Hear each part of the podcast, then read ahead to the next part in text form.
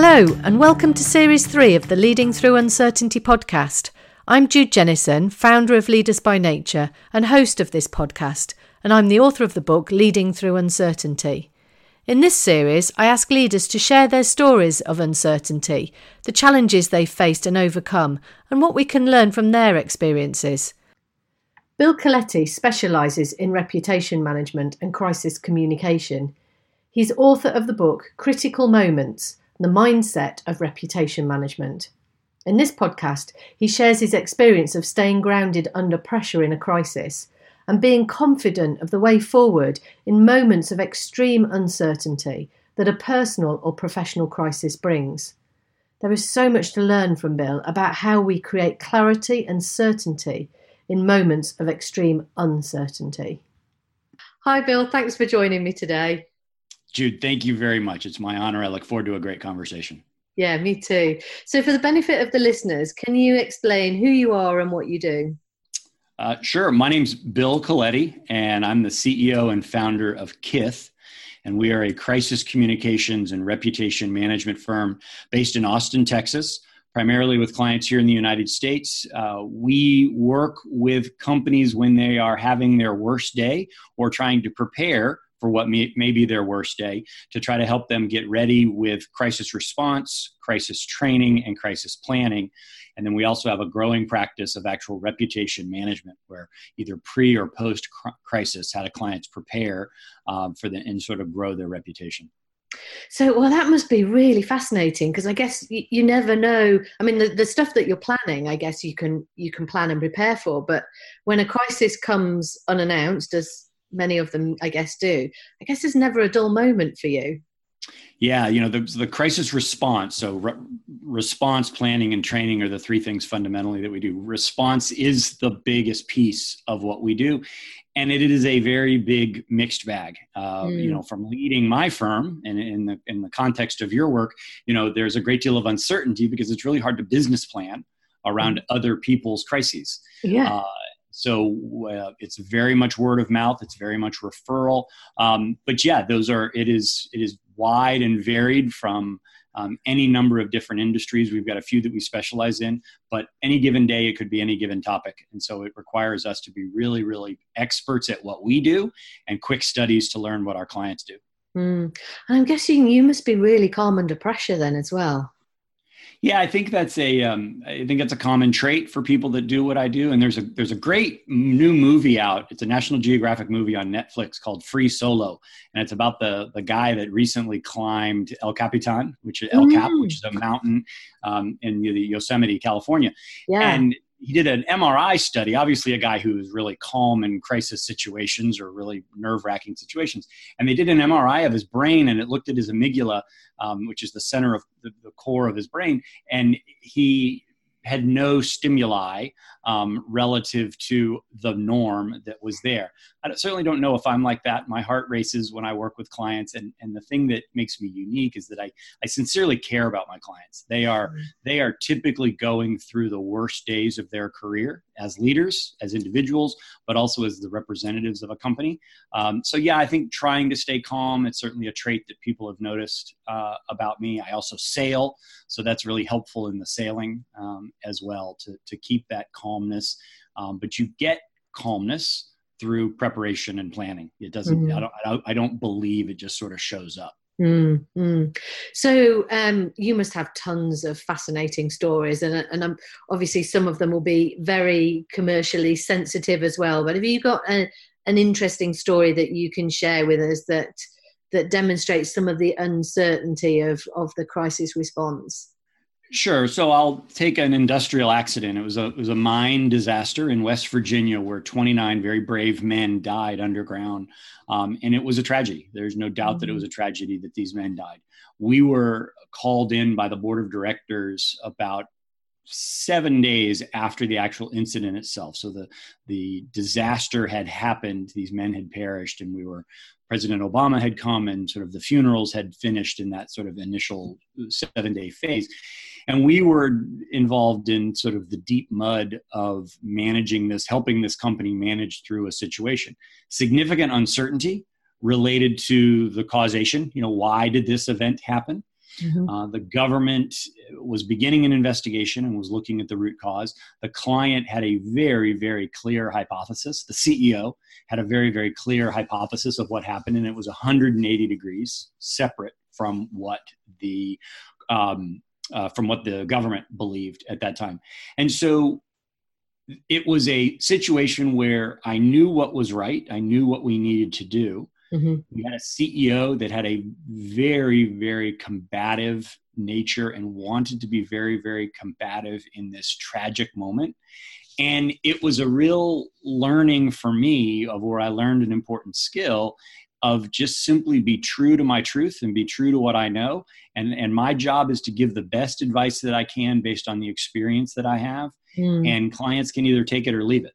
And so the, the challenge that we had there is that this CEO had this competing narrative, had his different set of beliefs that just over time became implausible. We just simply it, it just was un, became untrue. At the outset, it was plausible. It could have happened that way, but as as as the investigation unfolded, both our own internal investigation and the external investigation, um, it became impossible. And so, you know, the the really important learning for me was that you know my job is to give best advice. Um, my job is not to simply salute the flag of the client and, and say this is okay we're just going to follow your lead.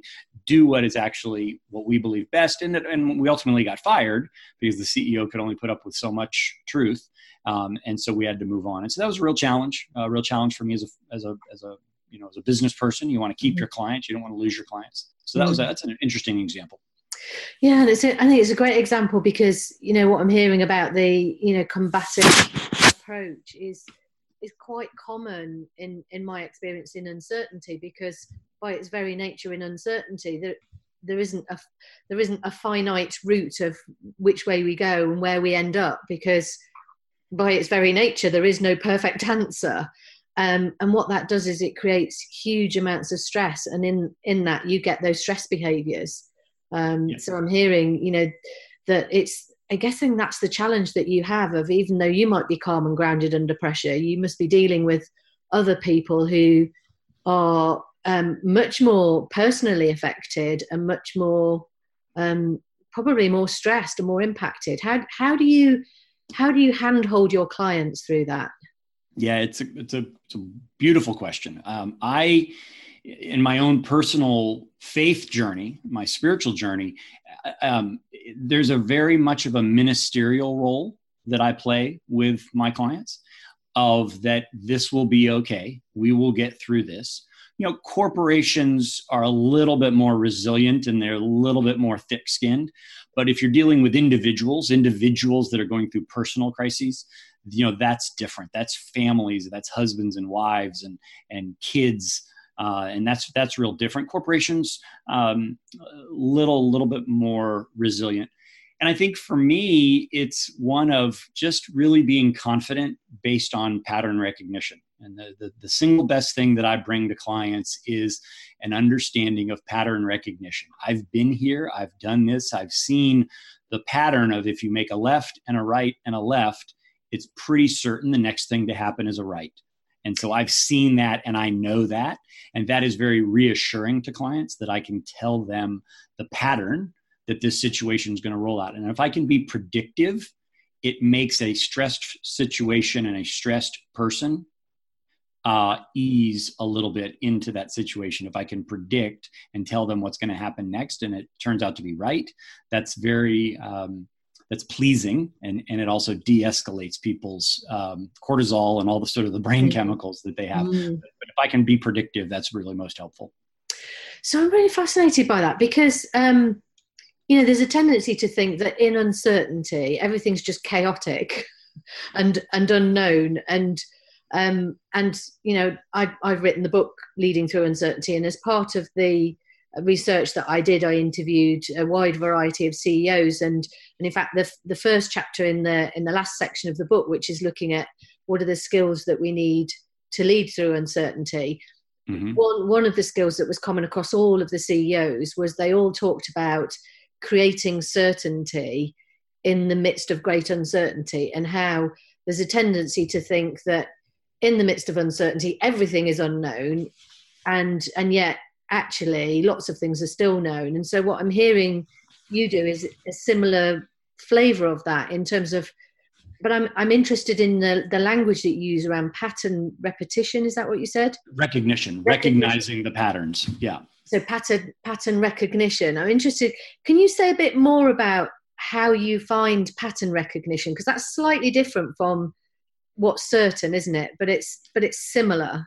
But it's similar. Yeah, it's similar. So you know those CEOs you spoke to and and that, that you've written about are incredibly wise. And, and when in an uncertain situation, particularly in a crisis situation, the best way to create certainty is to stop what you're doing.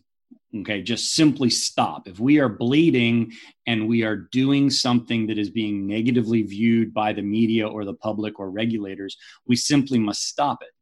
If I've got a whole model where I talk about different types of risks that impact corporations, um, but if it's something that is simply we made a mistake, we screwed up, we have to stop it, we have to apologize for it, and we have to fix it. Mm-hmm. Those three things stopping, apologizing, and fixing create a very clear roadmap for certainty. So the right. first thing you need to do is stop. Related to pattern recognition, what I get to do is there is a relatively well worn trajectory of crises. Um, now, certainly there are there are uh, random data points that come in that you're not aware of at any given time, but there is a relatively you know if you shoot a rocket ship up it's a parabolic curve it goes up it crests and it comes down mm-hmm. the wind may impact it or gravity may change it but those are all really relatively fixed known things that impact the trajectory same thing in a crisis crises go up they apex they drop right. um, and so if I can be predictive, help them stop, fix what they're apologize and then fix. And then if we can really help them understand here's where this is going to go, that then creates that certainty. And that comes from pattern recognition. What all pattern recognition is, is that it's it's the same thing that happens to you when you drive. The 1st mm-hmm. time you drove versus the way you drive today, you were nervous and didn't know the patterns of what happened the first time you drove as a teenager. Now, as an adult, those patterns are normal. They've been ingrained into your brain, and you don't really even think twice about it. You automatically put the key in, you grab the wheel, you put your seatbelt on, and you take off. Okay. You sat the first time you drove, you went through a checklist of each one of those things. Mm-hmm. That's pattern recognition. Right. And so have that ability because I've been through these situations with clients to say now's the time to put on the seatbelt, put the car in drive, push the let off the brake, accelerate. They've never done that before, mm-hmm. much the way we teach a teenager. So that's yeah. so those two things: stop what you're doing, create certainty. Once you've created certainty, it's my role in these uncertain moments to illuminate with pattern recognition that if it's like I said before, you know, a square, a circle, a triangle, and the next thing you see is a square, I'm pretty sure it's going to be a circle that comes up next and there are patterns and we have to and we just have to understand and see those patterns you can't see those patterns unless you stop so that's why it stops it begins with stopping and it's interesting that because so so what I'm hearing is you're the you're the driving instructor of the crisis world, aren't you? I've never used that metaphor before, and it's interesting to me. Um, but it's it is, and sometimes you have to reach over and grab the wheel. Mm-hmm. As a driving instructor, sometimes you grab the wheel, sometimes you put your foot on the brake. Some cars are actually set up where you've got you know two two separate wheels and two separate foot controls. Yeah. Uh, yeah. Sometimes you need to reach over and grab the wheel and just say stop. We're not doing that, or turn left or turn right. But yeah, I've never thought about it that way, but it's an interesting context. Yeah, and I, I'm I'm um, I'm really intrigued to know how easy it is to to get people to stop when they're in that middle of crisis because you know you mentioned the amygdala earlier you know the amygdala is the part of the brain that that hijacks our rational brain and shuts the rational brain off and sends us into fight flight or freeze and mm-hmm. and i'm and i'm guessing you're not talking about stopping in terms of freezing you're talking about stopping in in terms of thinking rationally so how mm-hmm. how easy is it to get people to do that where in the, when they're in the middle of major crisis yeah it is easier with that pattern recognition. It mm-hmm. is easier with me coming in with experience and industry understanding. if I don't have industry under, I, I, always have the pattern recognition, but if I don't have the industry understanding, it's a little bit harder. Um, it also has a lot to do with my personal affect and, and the way I present myself um, in, in situations and the way I show up as a leader in that moment. Um, mm-hmm. I'm, a, I'm a subset of the leadership team in those situations. So I, so I think for me, it's certainly difficult. Um, but it's to, to come up with these sort of cute ways of thinking about it. It's very much like I'm a life ring. And so if you're drowning in a swimming pool or a lake or what have you, and someone throws you a ring, you're not particularly choosy about what color it is or the condition that it's in or that it's been inspected last week. You just want the life ring to float. You grab and onto it. Whatever it is. And even if it's just a someone sent you a milk jug, um, you know, you you want something to hold on to. And so I try to be um, thoughtful and empathetic and understand, but we have to make decisions. Um, mm. and, there's a big difference that I've found between um, corporate communicators that this is the first time they've had to deal with this versus CEOs that have had to deal with this.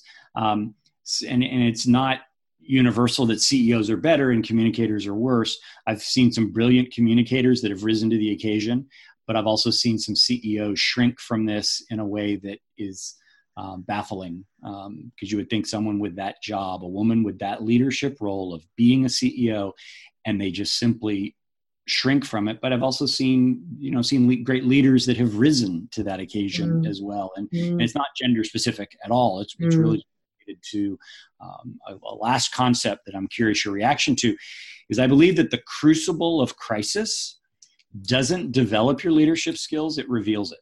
And so I think that in a crisis, in uncertainty, um, is that what you believe and know and have experienced previously is revealed.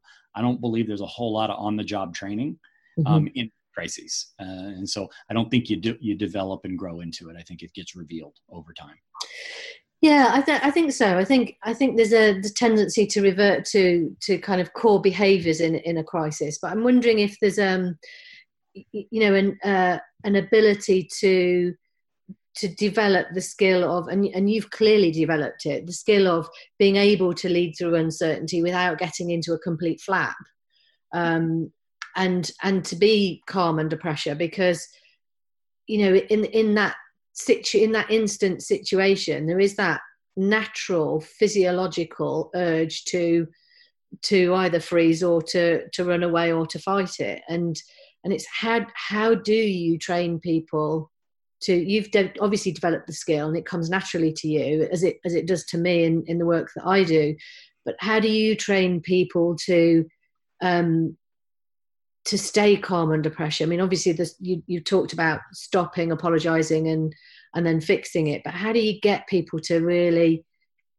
come down from that headless chicken mode So I am a firm believer in in simulations and doing crisis simulations. That is the single best tool for people to feel the bitter taste that they get in their mouth in that moment of intensity. And so you can do, there's two types of simulations that we do. There's one that's a, just a, a, tabletop exercise where we sit and we move kind of logically, not really constrained by time. And we just sort of bounce ideas back and forth about what if, what if, what if. And then there's a real time simulation. And so we've created and worked with some software partners. We've created a walled garden that simulates Facebook, simulates Twitter, simulates internal email, and, and uses news media, reporters calling and what have you, to actually simulate a crisis. Mm-hmm. Um, and those simulations that when we put clients through those are remarkably real and they mm-hmm. are remarkably um, uh, I, I, don't like to just do them to set people's hair on fire just to for the you know for the curiosity of it mm. i try to do them realistically and not all not all crises are, are the same so i think that there is training that can be done and that's when i say your skill sets are are your, your skill sets are revealed you want to have done some training and done some mm. planning and so i've mm. there's there's three levels the first I recommend clients is simply read your favorite business newspaper that covers these types of issues and just ask yourself if that had happened to me, how would we deal with it?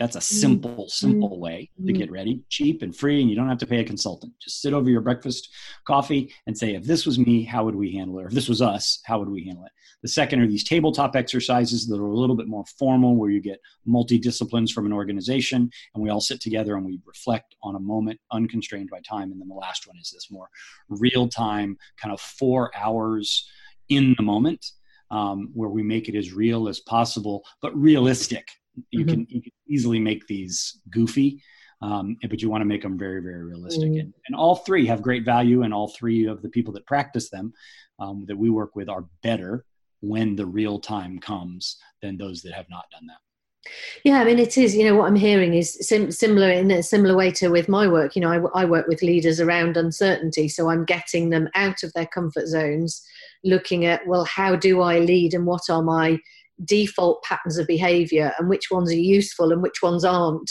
mm-hmm, when i'm mm-hmm. completely out of my comfort zone in an environment that i don't know and and what i'm hearing is you know your, yours is similar but specific to to crisis management really looking at practicing the skill of what happens when you're in a situation that's completely uncertain and a crisis and has um, a risk for your reputation as well? And how how do you bring your best behaviors and your best leadership in those moments when it's so easy not not to bring it?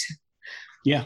Yeah absolutely. And and and you know and i'm sure you do this in your practice. And, and even if it's as simple as visualization just simple visualize yourself in a stressful situation. What are you feeling? What are you what are your emotions? How are you reacting?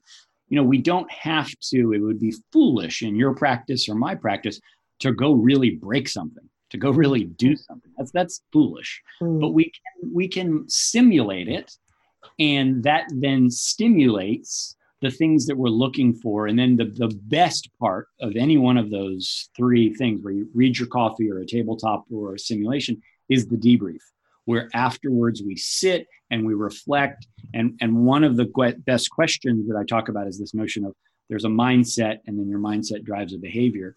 Is is to really talk about that with clients, and particularly if it's young younger leaders, um, is is this is the first time they've been exposed to it, and so there's real value in the debrief, and I think mm. that's where the most important thing comes from. Um, and also, I mean, and I would assume that you agree with this as well. Self teaching is better than any other kind, and doing it, experiencing it, is the best way to learn something. Yeah yeah. um, and, and we can coach and walk mm-hmm. people through that holding their hand. But the really the best way for people to experience it is to experience it. Yeah. And then as you say the the debrief is a crucial part of that because it's the chance to reflect on what worked what didn't what do i do differently? Yeah. It's a pity more people don't do that. Debriefs and reflection is is grossly underappreciated. It is, and I think it's one of the challenges, isn't it, of living in a fast-paced world where we're going at the speed, trying to go at the speed of light, and there isn't actually the space to just takes a moment and doesn't actually need hours on end to just no. sit and reflect. It can be, you know, five minutes, you know, here and there throughout the day that we can learn so much if we take the time to do it. Yeah. Um, yep. Bill, tell me what's been your bit. What's your biggest challenge when you when you do this work?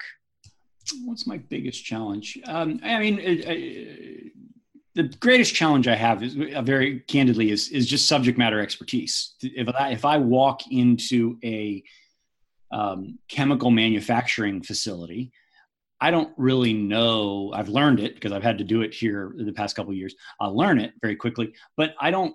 I don't know what a mother liquor is and a mother liquor is a very unique term of art in the chemical manufacturing process and had to learn that. And right. so it's subject matter expertise at the outset. And so I, I try to be fast. I try to learn fast.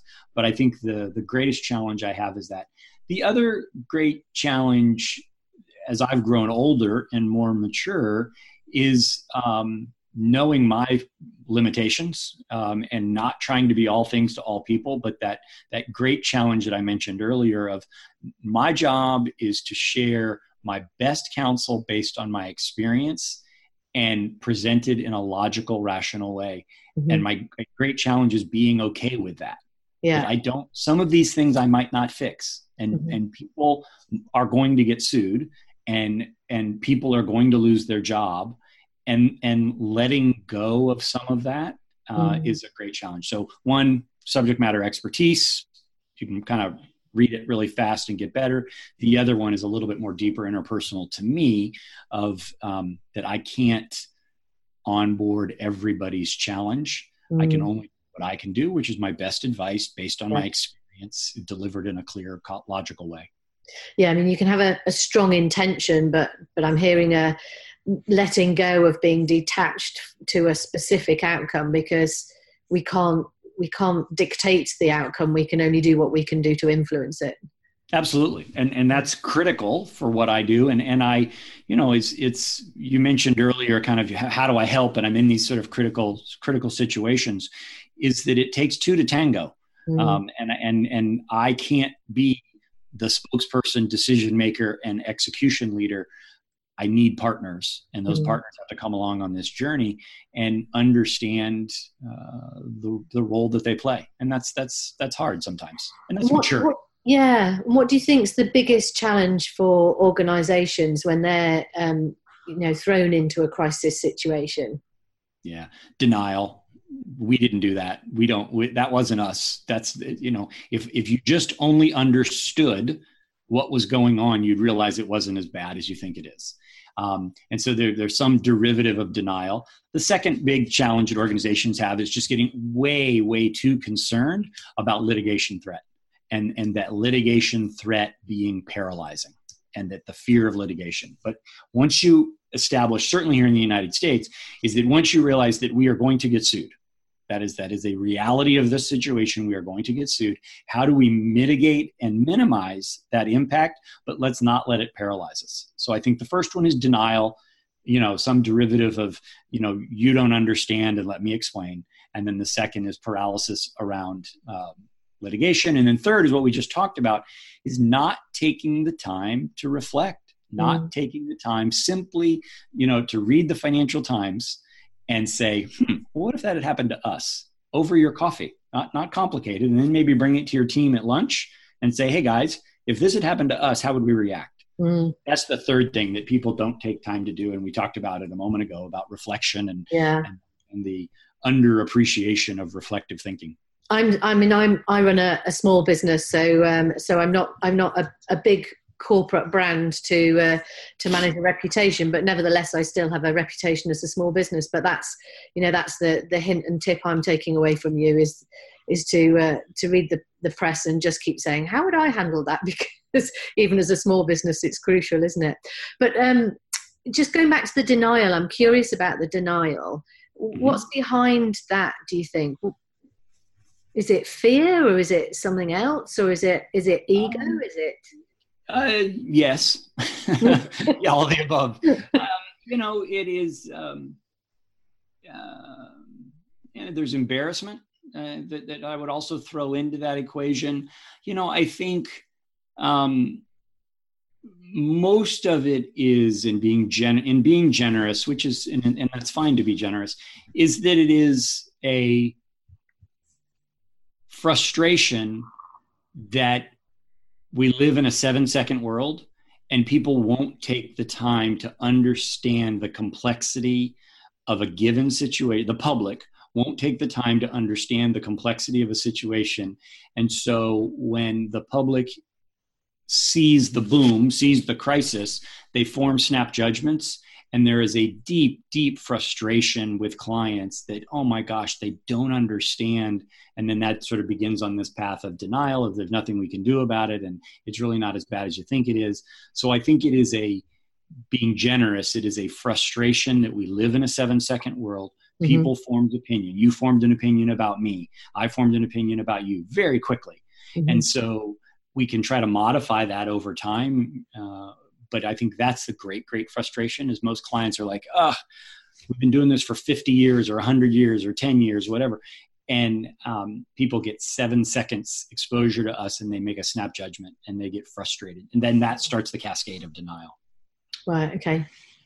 So tell me, tell me more. You mentioned earlier about reputation management. Uh, tell mm-hmm. me more about um, what you do there and, and why that's important. Sure. So, you know, as we've talked about, the bulk of my career has been first in politics and campaigns, which is basically careening from crisis to crisis, and you're trying to have one less crisis than your opponent. Um, and that's, that's kind of how you win. Uh, is, is then, that. and then having corporate, then to a corporate context of crisis, is that we had just finished a um, client engagement, uh, a, a lingering crisis issue, and I was sitting with the CEO and I, the first thing he said was, "Well, let's never do that again. That sucked." And I said, "Okay, let's let's agree not to ever do that again." Um, but then the conversation morphed into, "Okay, what what do we do now? There's been damage that's been done. How do we manage our reputation? How do we create a um, system, a model, um, a, a way of working that will allow you to manage your reputation. And he says, Tell me more. And so I explain it and it, uh, my thinking had not really been was was very sophisticated. And it was he was full of jargon and he wasn't really clear on what i was talking about. Mm-hmm. and he said to me he said so you mean like the four p's of marketing? And so if you're familiar with the four p's of marketing it's price product place promotion. And it's a concept from the 1960s and most undergrads that have taken a marketing class have learned about the four p's of marketing. And it's price product place promotion and I said, well, no, not exactly, because those are different things. Reputation is measured in a different way. But what struck me is that if you take each one of those P's and you look at a marketing organization, there is a vice president of product, a vice president of where of retail or where the where it's placed, a vice president of promotion, is that, that each one of those P's is a well-defined discipline within an organization that you can put budget to, that you can assign someone the responsibility and authority to, to bring it to life, any one of those P's. So what I took away from that conversation with that CEO is this context is that reputation management needs the same sort of model, needs the same sort of management structure. And I'm, I'm sure you've seen this in your career. Just about every facet of, of international corporations have systems mm. whether it be onboarding at HR or um, the legal team or the operational team, the manufacturing team, there is a system that is in place. I created a system, a model, or a mindset. Um, how do you actually manage reputation? And it's the four A's, and it's it's awareness of who you are, and what your company can really pull off, assessment, where you go ask stakeholders what exactly they expect, authority, where you actually get the budget and the permission, there's then a hard line that separates from the fourth A, and the hard line is to protect you from jumping too quickly to the last A, which is action. So, and it's very much a personal development journey as well as a reputation management journey. Is you have to assess your personal situation. Can I really do this? Mm-hmm. Uh, or you have to be you have, you have to sort of sort of ask yourself if you can really do this. You then need to say what's the best tool, what's the best way to do it, give yourself permission to do it, and then make action uh, that's there. So those are the four A's. So a little bit of a long-winded story, but it came post-crisis that and it was born out of the model of the four P's to create the four A's of reputation management. And that's the book that I wrote called Critical Moments, um, and it talks about these four A's. And so, um, I so so the book that you've written um, is that is that a personal development book or is no, that it's very much about corporate. It is very, a, very much about because because there's a real parallel there though, isn't there? Wonderful parallel. Of, wonderful you know, parallel. Managing your own personal brand and your own personal reputation and and how you build your own credibility as a leader in an organization is yeah. you know the, the the four A's that you talked about were you know felt very resonant for me in terms of yeah. managing your own career through through an organization as well yeah, as, and and I tried to paint that visual picture is that there are these four A's stacked in a pyramid, and and the top the top of the pyramid is action, and there's this solid blue line in the model that I have, which is a barrier, because you have to go through this awareness, assessment, and authority process before you actually take action. Mm. I, I, lived in Bulgaria for a while and was friends with the U.S. Marines that guard the embassy. They sort of living as an expatriate. You you spend time with those folks, and I was training for a marathon that I was going to do in Bulgaria, and one of the Marines, like Tuesday before the Saturday marathon, said, "Well, hell, I can do that. I'm going to do that." So he totally bypassed personal awareness. He did no assessment he didn't really give himself the authority to train, busted through the blue line and just immediately did action. And while he was certainly a fit guy, a marathon's a daunting yeah. challenge. And so it's it's to me as I think about busting through the blue line and immediately jumping to action without doing any of that personal development or corporate development journey.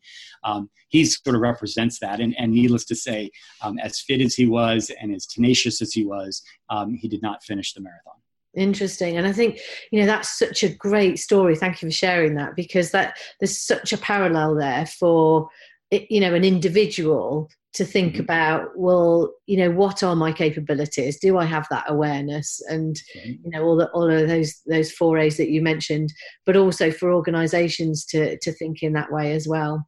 Yep so, absolutely yeah i love i love that thank you for that um final question for you bill mm-hmm. what keeps you awake at night Oh my gosh. Um, I have a new college graduate. Uh, my daughter recently graduated from college.